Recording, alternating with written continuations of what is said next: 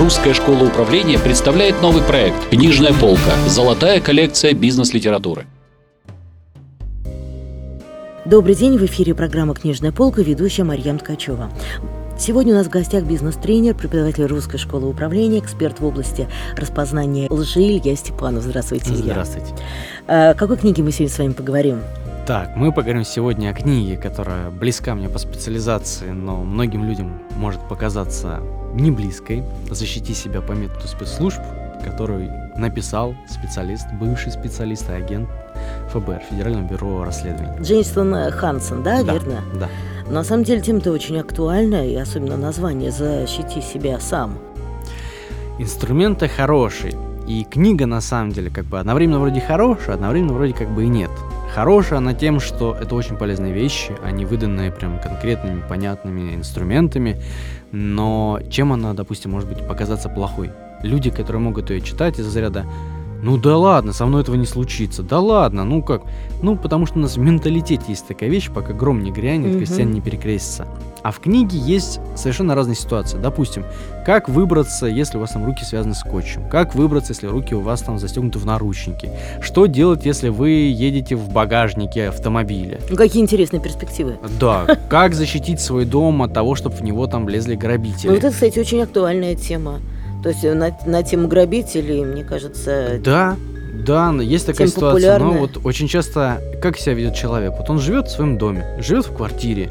И он же не задается вопросом, так, наверное, меня будут грабить. Что мне делать? Иногда даже там не на все двери закрывают. То есть дома могут быть там две двери, а он на закрывает... русская авось, да? Русская авось. На... Там даже если в этом подъезде кого-то ограбили, ну не факт, же, что меня ограбят. Ну, во-первых, два, ме- два раза в одно место молния не бьет. Мгм. В этом подъезде уже грабили. Или там... Ну, кстати, есть хорошие вещи. Скажем так, допустим, что делать, когда а, вы думаете, что за вами следят, например.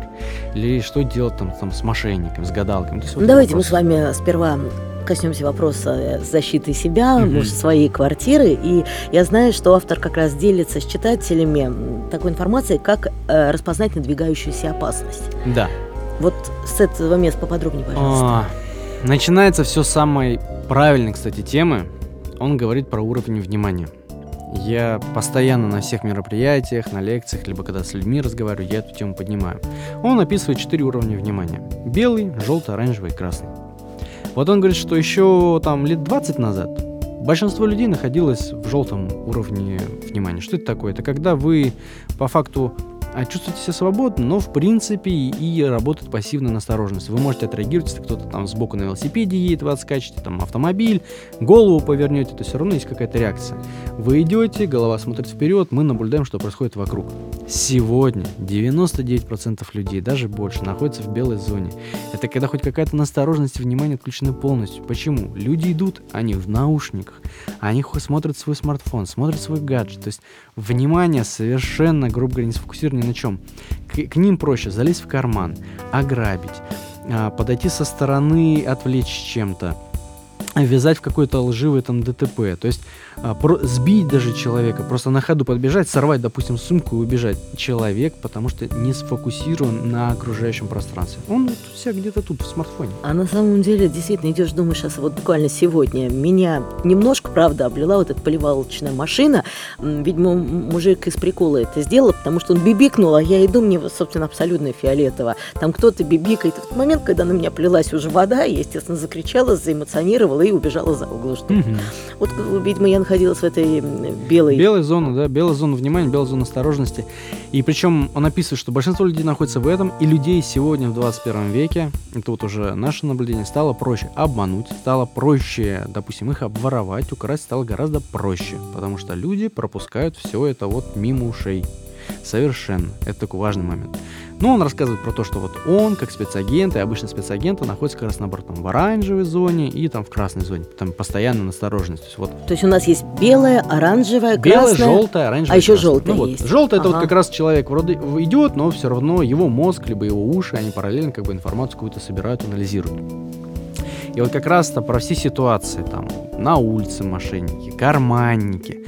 Он говорит про то, что очень важно отслеживать эти моменты. Если вы замечаете, что человек пристально на вас смотрит, то есть прям вот не уводит взгляда, идет с вами в ногу, хоть и на расстоянии, потому что обычно люди не идут с нами в ногу, и вы меняете направление, и он меняет направление, неважно, на машине вы или пешком, то вы уже должны, вы должны это заметить. Поэтому он учит и говорит про важное. Вы должны развивать наблюдательность, вы должны развивать внимание к совершенно разным моментам.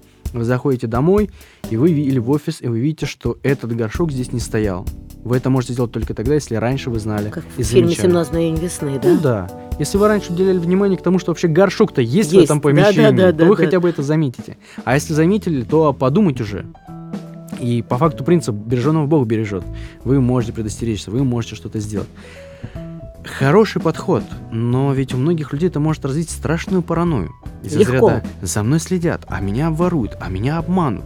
Это же такая хорошая паразитная мысль, которая легко развивается.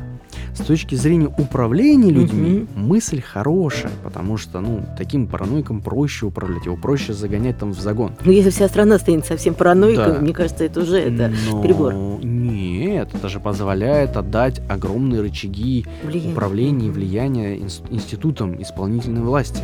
Это же прям четкая система. Многие государства в истории, которые были, в которых были военные режимы, они же были заточены на это. Да, вас, вас обманут, вас накажут, там комендантские часы. И держали, лю- люди держались под контролем какое-то время. Где-то годы, где-то десятилетия, где-то там век. И поэтому Да как не стать параноиком? Ну вот тут, наверное, Автор идет история. пишет? Нет, в том-то и дело, что вот он об этом не пишет, но это, наверное, момент отсылки к нашей ответственности, к нашей рациональности, к нашей даже эволюции. Потому что на фоне даже нас, там, 7 миллиардов людей, кто-то там более эволюционировал, кто-то менее, то есть вопрос развития себя. И если вы отдаете от себя отчет, что то, что пишет автор в этой книге, как с вектором «защити себя», дает вам инструмент, да ладно, не дай бог вы окажетесь, что у вас в наручнике кто-то сцепит, там скотчем обмотает руки, но если вы будете знать как и будете уметь использовать это, и будете уметь, во-первых, держать себя в руках в экстренной ситуации, то вы сможете применить.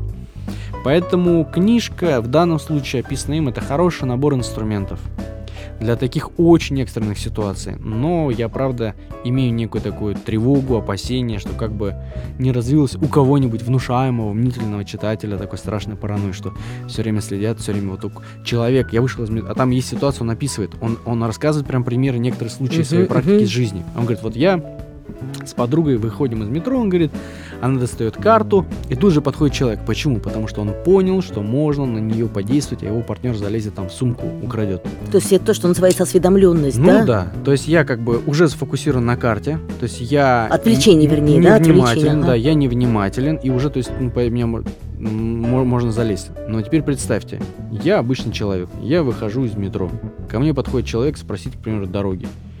И я после этой книги вот не буду доверять, я должен уйти, я должен, я должен отвернуться, я должен там бежать. А вот по факту, кстати, самый частый инструмент, рекомендация от автора а, не отвечать на вот такие вопросы. То есть кто-то просит закурить, кто-то спрашивает вас с дороги, спрашивает мелочи, там, попрошайки. Просто человек, а, особенно в там темное время, не темное время, мы все время идем. Мы идем, мы не останавливаемся, мы уходим из ситуации. То есть вот по факту ситуация, любой непонятной ситуации беги. На самом деле, вот то, что называется отвлечением, я сама стала в свое время жертвой вот этого самого отвлечения, когда стоял, чистила в собственном дворе машину. В этот момент подъезжает другая машина, ну, казалось бы, свой двор, машина открыта, ну, как она закрыта, но не на ключ. Я чищу, счищаю снег. Девушка, скажите, пожалуйста, как проехать? Слышно плохо, рядом дорога. Я вот на полшага подошла к этой машине и просто показала по карте. Села в машину свою, стала отъезжать, поняла, что сумки нет. Быстро цапнули. Цапнули очень быстро. И э, э, после этого, конечно, невольно начинаешь уже так защелкивать, особенно первые полгода. Защелкивать, куда бы ни шла, сумку всегда под ручку, а первое время бросил на заднее сиденье и вообще. Ну вот, кстати, как инструмент обезопасить себя, это, конечно, почему я говорю, это хорошо знать, это хорошо привить себе в привычке, закрывать дверь, допустим, на все замки, проверять, что у тебя там, у, у квартиры, у твоей двери там нет каких-то странных следов, там, э, пометок на ручке, то есть вот эти моменты хорошо отслеживать, их правда нужно знать. И с точки зрения, как обезопасить свой дом, и обезопасить себя от карманников, да, то есть, ну, это вопрос, где носить, собственно, валюту, где носить кошелек. С это- этим мест поподробнее. ну, из-за разряда, что очень часто люди носят, допустим, те же самые дамы в сумочке, кошелек и телефон, а сумочка висит сбоку, либо позади. Допустим, в том же самом общественном транспорте, либо где-нибудь в магазине. Это же по факту спина, это слепая зона. Тут проще. С одной стороны человек подошел, стукнул вас по плечу, начал разговаривать, с другой стороны человек уже залез и вытащил. Мужчины в задних карманах очень часто телефоны носят. Или Ой, и кошельки. не только мужчина и женщина, а еще, кстати, с нег- неглубокими карманами, то что телефон наполовину торчит. Да-да-да. А есть такие хорошие ребята, иллюзионисты по Мгм. факту, и у них есть отдельно там курс. Специально время- обученные люди, Ну, да? я интересовался, да, такое карманчество, пикпокетинг называется у них. Как, на самом деле, легко все это вытаскивается. Ты немножко подталкиваешь плечом, я начинаю, как человек, у которого вытаскивают, ощущать давление в другом месте, поэтому не замечаешь, как из тебя вытаскивает что-то. То есть вот прям за счет того, что ощущение где-то в другом месте. Потрогали спереди, потрогали сбоку. У меня так знакомого чуть не обокрали прям, а, скажем так, посередине дня. Деньги у него были в пиджаке во внутреннем кармане. Ну, есть почему самое сердце? у сердца, совершенно верно. А, проходит парень немножко спереди, обгоняет его, потом оборачивается, скажет, ой, вот не мог пройти, вот, если у вас тут грязно, достает платочек по пути, начинает вытирать ему плечо, а в это время второй рукой лезет внутренний То есть карман. отвлечение внимания. Да, вытирает он с одной стороны, а рукой прям второй лезет параллельно во внутренний карман. И И человек прям не чувствует. не чувствует, но он как бы обратил внимание, что почему-то вторая рука резко схватил, но он как бы, у него актерское образование, у них внимание хорошо развивает, Мгм. он среагировал. Но большинство людей не среагирует. Сколько людей а, зарабатывает на вот вроде бы фокусах, иллюзионизмах, когда на корпоративах, там на улицах показывают эти фокусы. Но ведь если это умеют они, это может уметь кто угодно.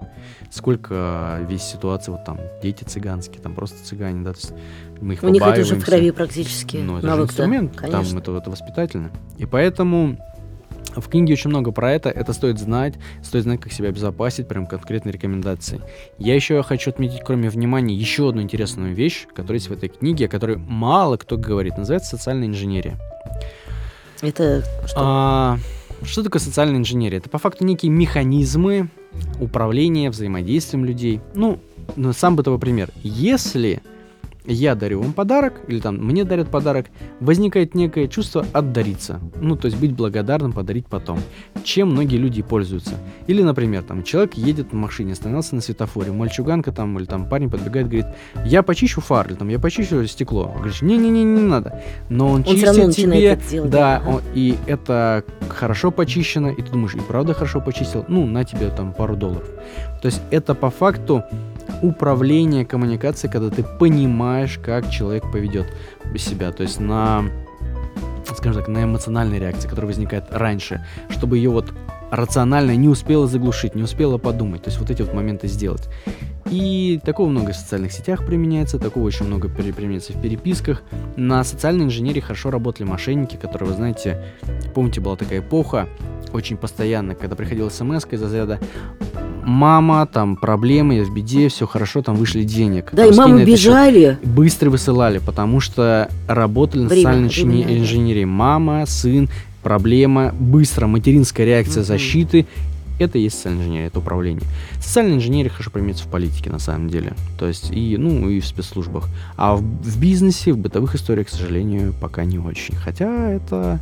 То есть я правильно понимаю, что если кто-то подходит почистить себе стекло, ну, с точки Мгм. зрения некого инструмента, Мгм. уже сопротив... такого сопротивления, не давай денег.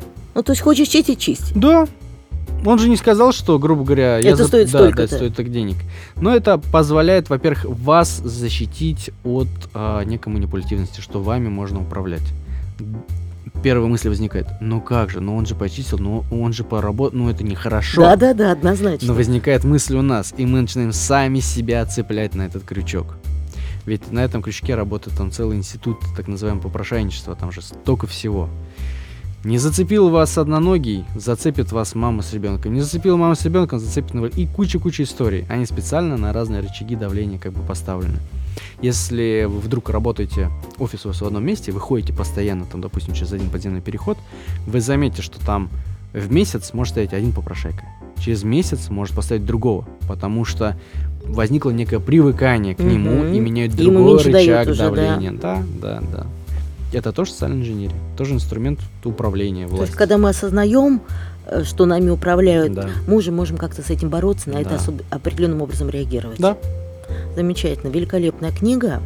С удовольствием я сама ее прочту, потому что есть что посмотреть. Сегодня у нас в гостях был преподаватель русской школы управления, эксперт в области а, распознания жестов. Илья, спасибо большое. Спасибо вам что за были сегодня у нас в эфире. Мы говорили о книге Джейсона Хансона «Защити себя по методикам спецслужб». Слушайте рубрику «Книжная полка русской школы управления». В студии работала Марьям Ткачева. До встречи в следующих выпусках. До свидания. Русская школа управления представляет новый проект «Книжная полка. Золотая коллекция бизнес-литературы».